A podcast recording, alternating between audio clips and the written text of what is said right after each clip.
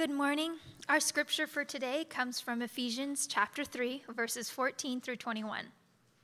And it says, For this reason I bow my knees before the Father, from whom every family in heaven and on earth is named, that according to the riches of his glory he may grant you to be strengthened with power through his Spirit in your inner being, so that Christ may dwell in your hearts through faith that you, being rooted and grounded in love, may have strength to comprehend with all the saints what is the breadth and length and height and depth, and to know the love of Christ that surpasses knowledge, that you may be filled with all the fullness of God. Now, to him who is able to do far more abundantly than all that we ask or think, according to the power at work within us, to him be glory in the church and in Christ Jesus throughout all generations, forever and ever. Amen. Amen. Man, it is good to see you. If you've got your Bible with you, go ahead and turn with me to that passage in Ephesians chapter 3. I think at this point, Lindsay's probably got it memorized because every week we're studying those same seven verses tucked into the middle of Paul's letter to the church in Ephesus. Because if you're joining us for the first time, this is the prayer journal of the Apostle Paul for the people of God. Now, Paul prayed this prayer for the church in the first century city of Ephesus, but by extension, he's praying it for the church gathered on the east side of Orlando. This would be the prayer that Paul would pray for you, that we might know and understand the love of God. And so, if you want to memorize scripture, if you are thinking, like, man, if you've got this conviction, I need to study some more of God's word, I need to memorize some more of God's word, start with these seven verses. We're spending an entire month studying these seven verses. This would be the perfect time to stop and spend the next couple days just committing these seven verses to memory. Read them every day. And then don't just stop at memorizing the verses, but pray the verses.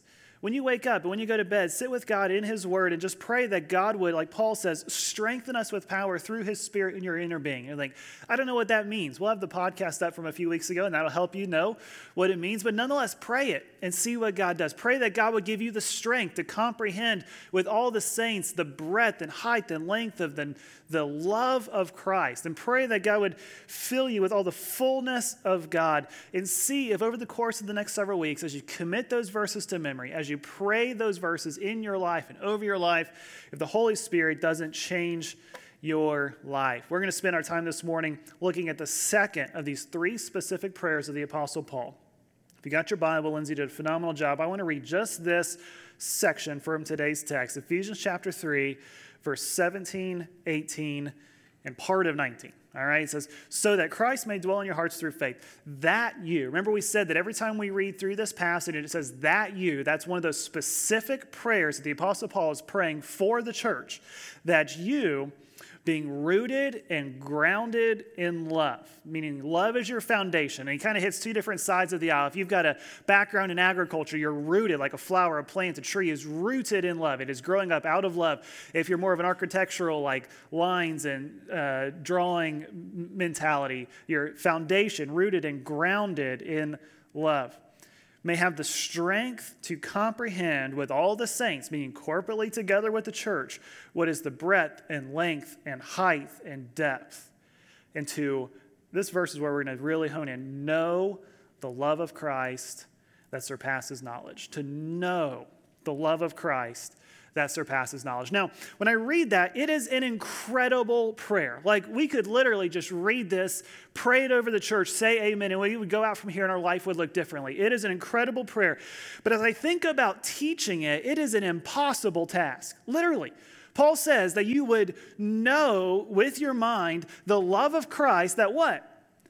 Surpasses knowledge. Like, this seems impossible. And I love my job. I, I think I make that abundantly clear every week. I am so grateful that I get to do what I get to do. It's a ton of fun. I love that I get to sit with God every week in His Word and then share with you what He has to say. I love that I get to watch it transform your life. I love that I get to come alongside you and serve alongside you, pray with you, that we get to build this church together. I literally tell people when they say, What do you do? I say, I get to follow Jesus with my favorite people in the world.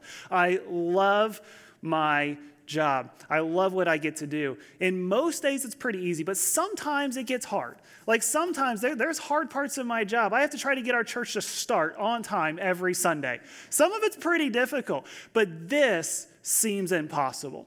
When Paul says, I pray that you would know what you cannot know.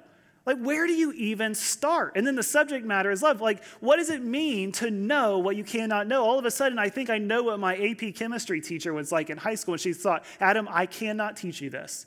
It says more about us than the subject matter I'm trying to communicate. The subject matter, God, is more than we can grasp, specifically his love for his people. We just cannot fully comprehend it.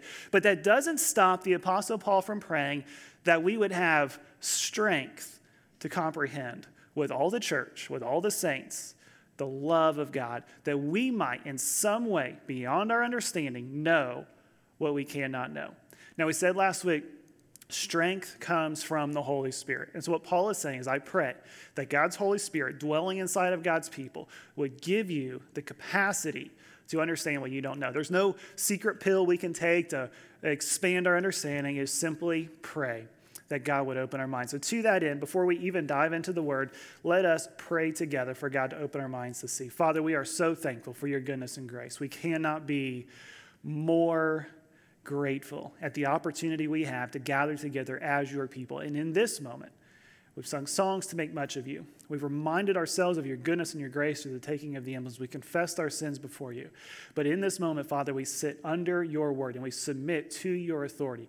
We pray that the Holy Spirit who you are gracious enough to dwell to put to dwell inside of all the believers would open our minds and our hearts and our souls that with all with, with all of who we are in some way that is beyond our understanding we might grasp the love of christ.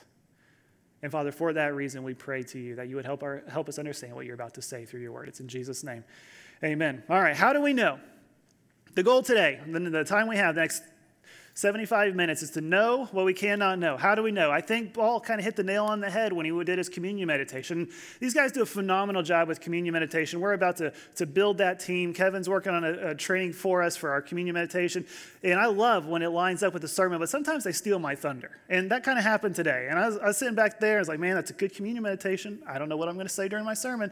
But the idea is we know intellectually but we also have to experience. Like we define the love of God. If we want to know the love of God, we have to define what we're talking about the best way we can define it, but we also have to experience. And so we're going to look at two different sets of scriptures from God's word today to know what the love of God is by definition, or at least the best definition we can find, and then we're going to see how do we experience it. Because there are great theologians who have come before us. There will be great theologians who come after us, and they will spend their entire life dedicated to the study of God's Word and who He is and theology. And they will roll out these incredible definitions. For example, this week uh, I found John Stott. Uh, in his commentary, he said this, and I love it about the passage. He says, It seems legitimate to say that the love of Christ is broad. Remember, he says the height, the length, the depth, the breadth. To, broad enough to encom- encompass all of mankind. It is long enough to last for eternity, it is deep enough to reach to the most degraded sinner, and it is high enough to exalt him to heaven. That's a really cool definition for the love of God. Like, take a screenshot of that, think about it, meditate on it in your prayer time. But I think it kind of falls incomplete. Like, that's really cool. It kind of shows us the expanse of God's love, but I think it even, in some weird way, kind of limits what is unlimited. So I want to look, if you have your Bibles, in 1 John chapter 4. 1 John chapter 4. 1 John is a letter written by a man named John who spent three years traveling with Jesus, listening to him teach, watching him perform miracles, watching demonstrations of his love. He was there in the upper room when Jesus demonstrated his love in some small way by just washing his disciples' feet. And John. John knew the love of God. In fact, John thought he knew the love of God so much that he des- described himself in the Gospel of John as the one who, whom Jesus loved. And I always think that's so funny because John had 12, or Jesus had 12 disciples. One of them went a little off the rails. But, but Jesus had these 12 guys, and John just kind of elevated himself when he's writing the gospel. I guess if you write the gospel, you can refer to yourself as whatever you want. But in John's gospel, John doesn't identify himself by name. He doesn't talk about himself in the third person. He just says, the one whom Jesus loved. You know. John, right? And um, but Jesus, to his, I'm sorry, to his credit, I think John did understand the love of God because he wrote one of the most famous verses in all of Scripture in his gospel, John chapter three, verse 16. It's not going to be on the screen because you've got it memorized, right? For God so what loved the world for God so loved the world, John said, early on in his gospel, before he really even gets up to speed with the life and the ministry of Jesus, he just says, I want to lay this out there. For God so loved the world that he gave his only begotten Son, that whoever believes in him will not perish, but will have life through him. That's incredible. Like John understood the love of, of Jesus. John experienced the love of Jesus. And then, even after that incredible verse in John chapter 3, verse 16, after John finished his gospel with the life, the death, the burial, the resurrection of Jesus Christ, he went on to write a series of three letters, three short letters to the church to explain in further detail the love of Jesus. We have these in our Bible near the end of your Bible as 1 John, 2 John, and 3 John. And in 1 John chapter 4, maybe one of the most incredible passages on the love of God, kind of tucked in at the end of the Bible, says this 1 John chapter 4, verse 7. To the church, John writes, Beloved. So, right there out of the gate, he addresses the church as beloved, those who are loved by God. You are loved. Let us love one another, for love is from God, and whoever loves has been born of God and knows God. Anyone who does not love does not know God because God is love. Like that verse right there, I highlighted it in my Bible. Maybe you want to circle it in yours. God is love. Do you ever remember in middle school? Hopefully, it stopped in middle school when you would be in like a fight with someone or a disagreement with someone, and they would try to hurl some insult at you, and they had a middle, middle school intellect, and so like the best they could come up with, they were saying to you like, "Man, you're so ugly." I looked up ugly in the dictionary, and your picture was there. No? Just me? Okay. Could have gotten like a sympathy yes. You know, you're so dumb. I looked up dumb in the dictionary and there was your picture. Like, that's not true. And then you get home, you get the Webster Dictionary, dumb, dumb. Oh, that's not in there. That's not me. But nonetheless, I, we're in a middle school cafeteria, so I thought middle school humor every once in a while would be appropriate. Uh, I say that because, like, when you look up God, or love in the dictionary, like, the perfect definition would be God. God is love. It's who He is, it's what he does. God is love, eh, God's character is the perfect representation of love. Everything that flows from God is loving. I was talking to someone in, our church not too long ago, and I was just talking about being like, uh, said something about like, man, God is just so kind. God, and so no, God isn't just kind. Everything I said, when God is kind. I'm sorry, when God is kind. It's like, no, God is always kind. God is always loving. It's part of his character, is the attributes of who he is. Like nothing God does is unloving. God is love and who he is and what he does. All the actions that flow from God, they are loving. And I know it's so hard to wrap our mind around this idea because it's kind of philosophical. It's kind of this like ethereal concept, the, the, theory of love. And no matter who you are, where you come from, you got this different background or understanding of love, what love is. It's based on your family of origin, it's based on the, the person you've married, it's based on the TV shows you've watched. But if we were to strip it all back, we would say, what is the purest definition of love? The purest definition of love is God. It's how he treats his people. It's who he is. That as we read the entirety of God's word, it's one love story God loves you. It's hard to wrap our minds around. And while we can't see love, we can certainly see the effects of it. Just like they say, you know, you can't see wind, but you see the effects of it in the trees blowing and the ripples on the water. Uh, John goes on and he says, God is love. In this, the love of God was, it says, made manifest. It was made visible. This invisible thing that we cannot fully wrap our mind around, that will never be, it's beyond our understanding that we'll never fully grasp, you can see glimpses of it in this that God sent his only son into the world that we might live through him. Again, John 3:16, 1 John chapter 4 verse 9. In this uh, in this is love. Not that we loved God, but that he loved us and sent his son to be the propitiation for our sins you're reading a different translation, it may say atoning sacrifice, which is a good definition. But I love that the ESV puts the word propitiation in here. I think sometimes it's good when we read the Bible. We want a Bible uh, that we can understand, right? But sometimes it's good to put Bible words in here to kind of stretch our understanding. And instead of dumbing it down, I know whenever Carissa sends me to Starbucks, like I know her order, right? Grande, oh, I should, I should have written it down. Grande, macchiato, double sleeve, no cup. I'm not sure, something like that. But nonetheless, like I had no idea what that meant the first time she sent me after it. But I learned what it was. Like I'm not an idiot. I can learn what it is. I asked the barista, like, describe this to me, and she looked at me like, sir, you're ordering. It's for my wife. Um, but nonetheless. When we read things like this, it can stretch us. What does propitiation mean? It's, it means a payment that satisfies that Jesus' life, his death on the cross, was a payment that satisfied the wrath of God that should be poured out against us because of our sin offense against God. And he says, For God so loved us. In this is love, not that we love God, but that He loved us and He sent His Son, which we take for granted because we grew up with the Christianese that God would send His Son, but we wouldn't walk across the room to save someone if it was going to cost us something, right? But He sent His Son from heaven to earth to be the payment that satisfies for our sins. Beloved, He again says, Remember, you are loved. In verse 11, if God so loved us, we also ought to love one another. It's another sermon for another day. No one has ever seen God. If we love one another, God's love abides in us and his love is perfected in us. That I keep going by this, we know that we abide in him uh, because he has given us of his spirit. And so what John says is like, he says he's given us of his spirit. There's this, this intellectual understanding. Okay, I don't fully get it, but I can read.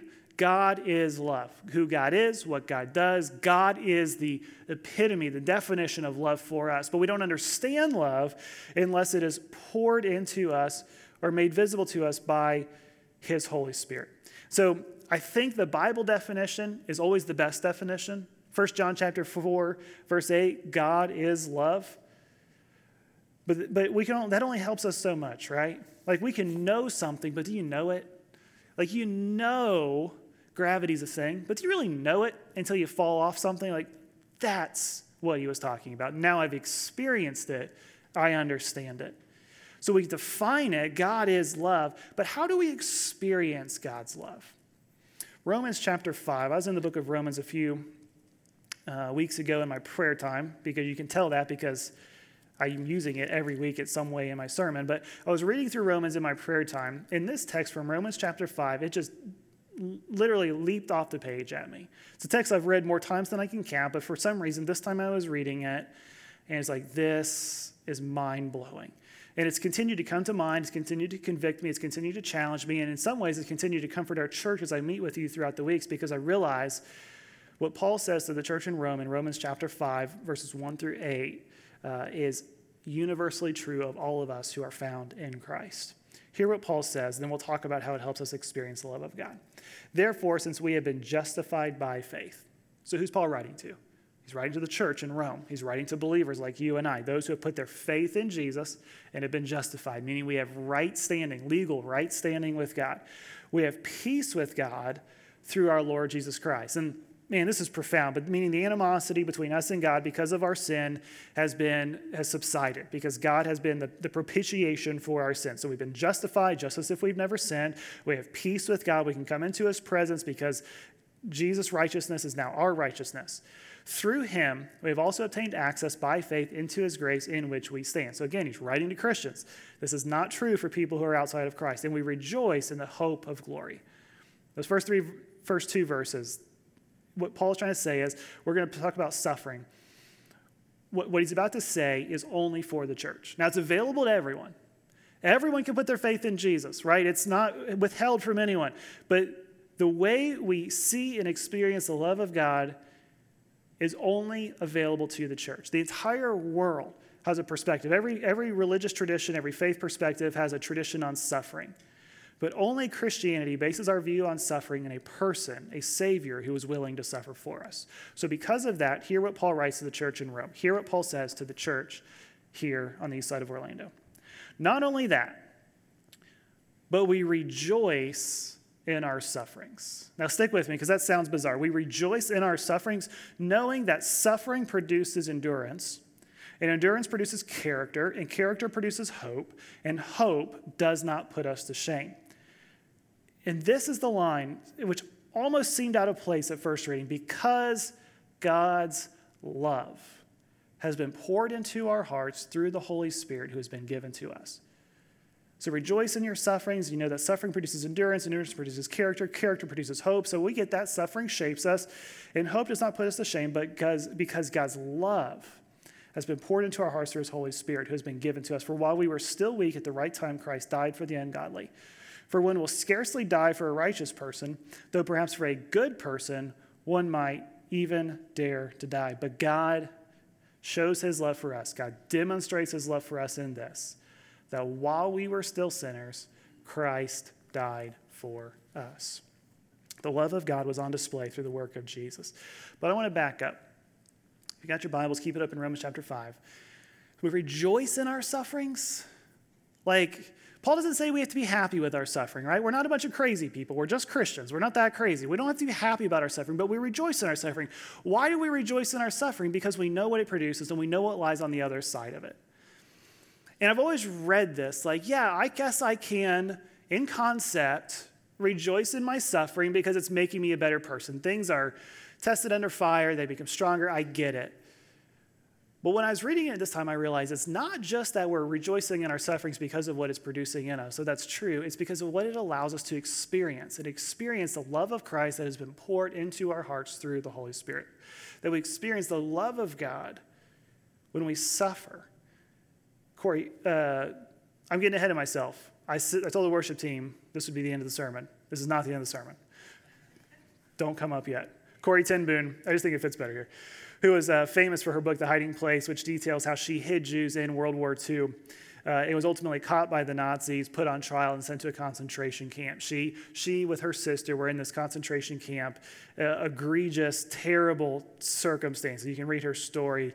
Uh, the barracks she was living in were so infested with fleas that the the officers would not go into them. But because they were infested with fleas, because the officers would not go into them, they, they smuggled a Bible in and they held worship services. And they were miserable physically while they were in there, but spiritually being renewed. It's an incredible story. But she said this quote She says, I never really knew that God was all I needed until he was literally all I had. Like, this is a, a, woman who loved Jesus, loved Jesus enough to sacrifice for Jesus, loved Jesus enough to protect the lives of Jews who hadn't even put their faith in Jesus. And, and she was caring for them. But it wasn't until she suffered that she really experienced the love of Jesus. I, didn't re- I, didn't, I never really knew that God was all I needed until God is all I had. I think about it, we, we rejoice with suffering because it allows us to experience the love of Jesus. Now, I was thinking, I was thinking about this week. Like, how do I describe that? Because, like, we don't love to suffer, but the truth is, we all find ways to suffer, knowing that good will be on the other side. Like we, we will allow ourselves to not go out to eat with friends because we know that financial peace lies on the other side of living below our means. We will, you know, uh, do our, we'll not go play with our friends and do fun things because we need to stay home and study because we know that a good education, a good career lies on the other side of discipline. I'm not that that incredible. I just was thinking about this week. It's like, you know, I choose to suffer every single day in my garage gym and it's not fun. And Carissa, and I know some of you guys think like I just love working out. I don't at all, actually. I kind of hate it. I go out there, it's 175 degrees. I open it up, and then I realize people can see me, so I close the garage back down. So I'd rather sweat to death than let my neighbors see me struggling in here. So I turn on a fan. The lights went out, and I'm not an electrician. I don't know how to fix them, so it's dark. It's it, there's boxes stacked all around me, all of our kids' stuff. It's it's just it's not fun. And then that's just the setting. The straining to lift weights, not fun either. But I love what it produces. Like, I love that I get stronger. I love that I can pick my daughter up without groaning. I love that I can jump up here on stage. I love that. But I'll tell you what I really love. And this is a little awkward in a church where Chris's parents are and my parents are. I love how much my lo- wife loves that I work out. And I, honestly, and I think about that a lot when I go in the gym. And I suffer because I know, like, her love lies on the other side of that suffering.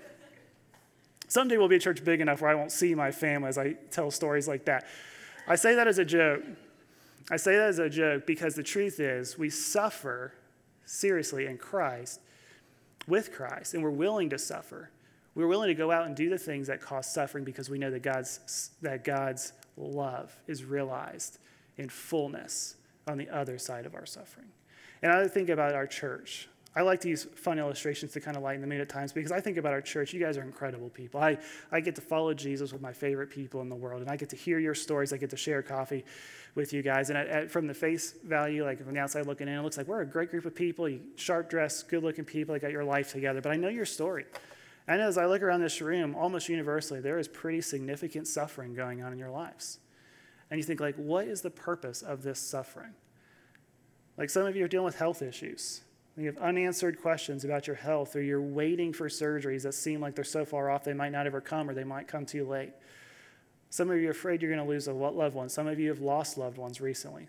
Some of you are praying and longing for a family. Some of you are just praying that God will put your family back together. Some of you are praying for a relationship. Some of you are dealing with broken relationships with a family that seem like they're, they're broken beyond repair.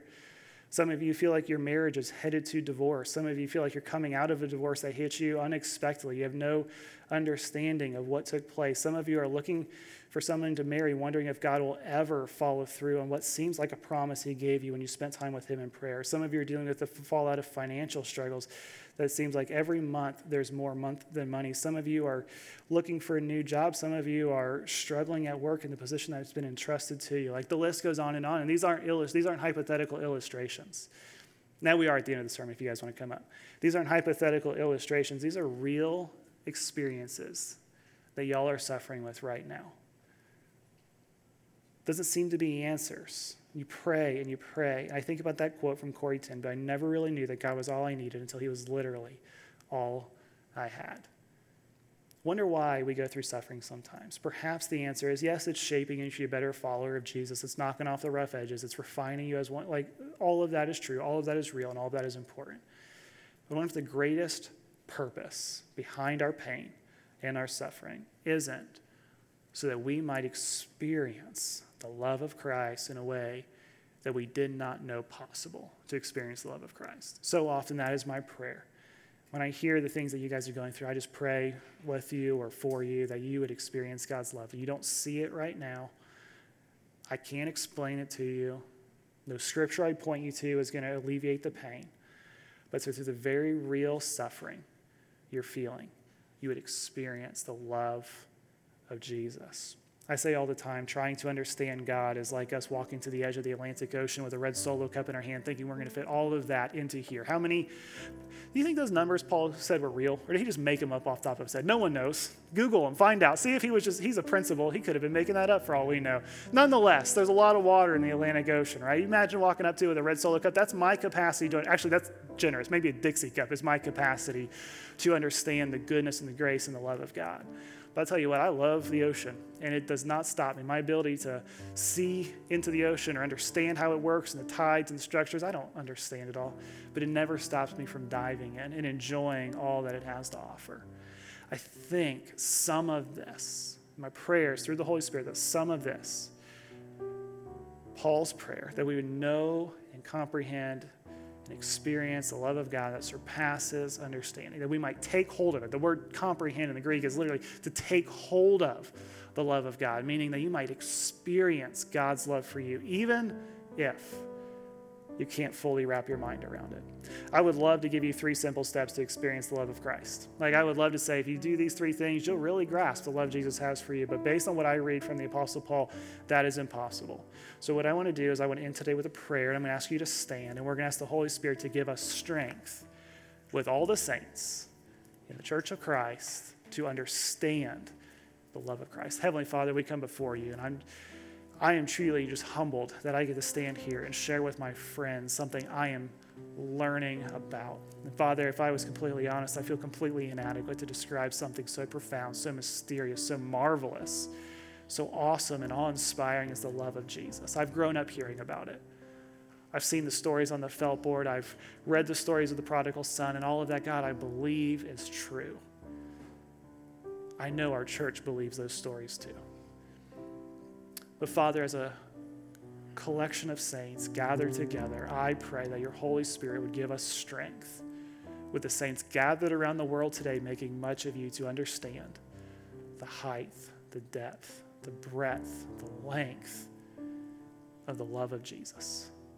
A love that while we were far from you, dead in our trespasses and sins, sent your Son from heaven to earth to live a life like us in this broken world, dealing with the fallout of sin dealing with the pain of suffering just like we feel. and to go through that suffering, to suffer for us, for the joy set before him was a restored relationship with his people. Father, that you would love us so much that you would suffer for us. And Father, that as we suffer, as we deal with difficulty and immeasurable pain and broken relationships and failing health and things that I can't even begin to wrap my mind around, Father, that those things would draw us into an ever increasing affection for you, that we would see your love for us, that we would not suffer as the world suffers, but we would suffer in the arms of a Savior who suffered for us. Father, we're not always happy about our suffering. Sometimes we wonder why you don't choose to alleviate it the way we pray, but the world doesn't make sense to us the way it makes sense to you. We are not sovereign. And so, for that reason, we surrender ourselves to you. As we sing these songs, I ask that your Holy Spirit we bring to the forefront of our mind, in the depths of our heart, an understanding or a glimpse even of the love of Jesus for us. It's in your Son's name we pray. Amen. Let's stand and sing together.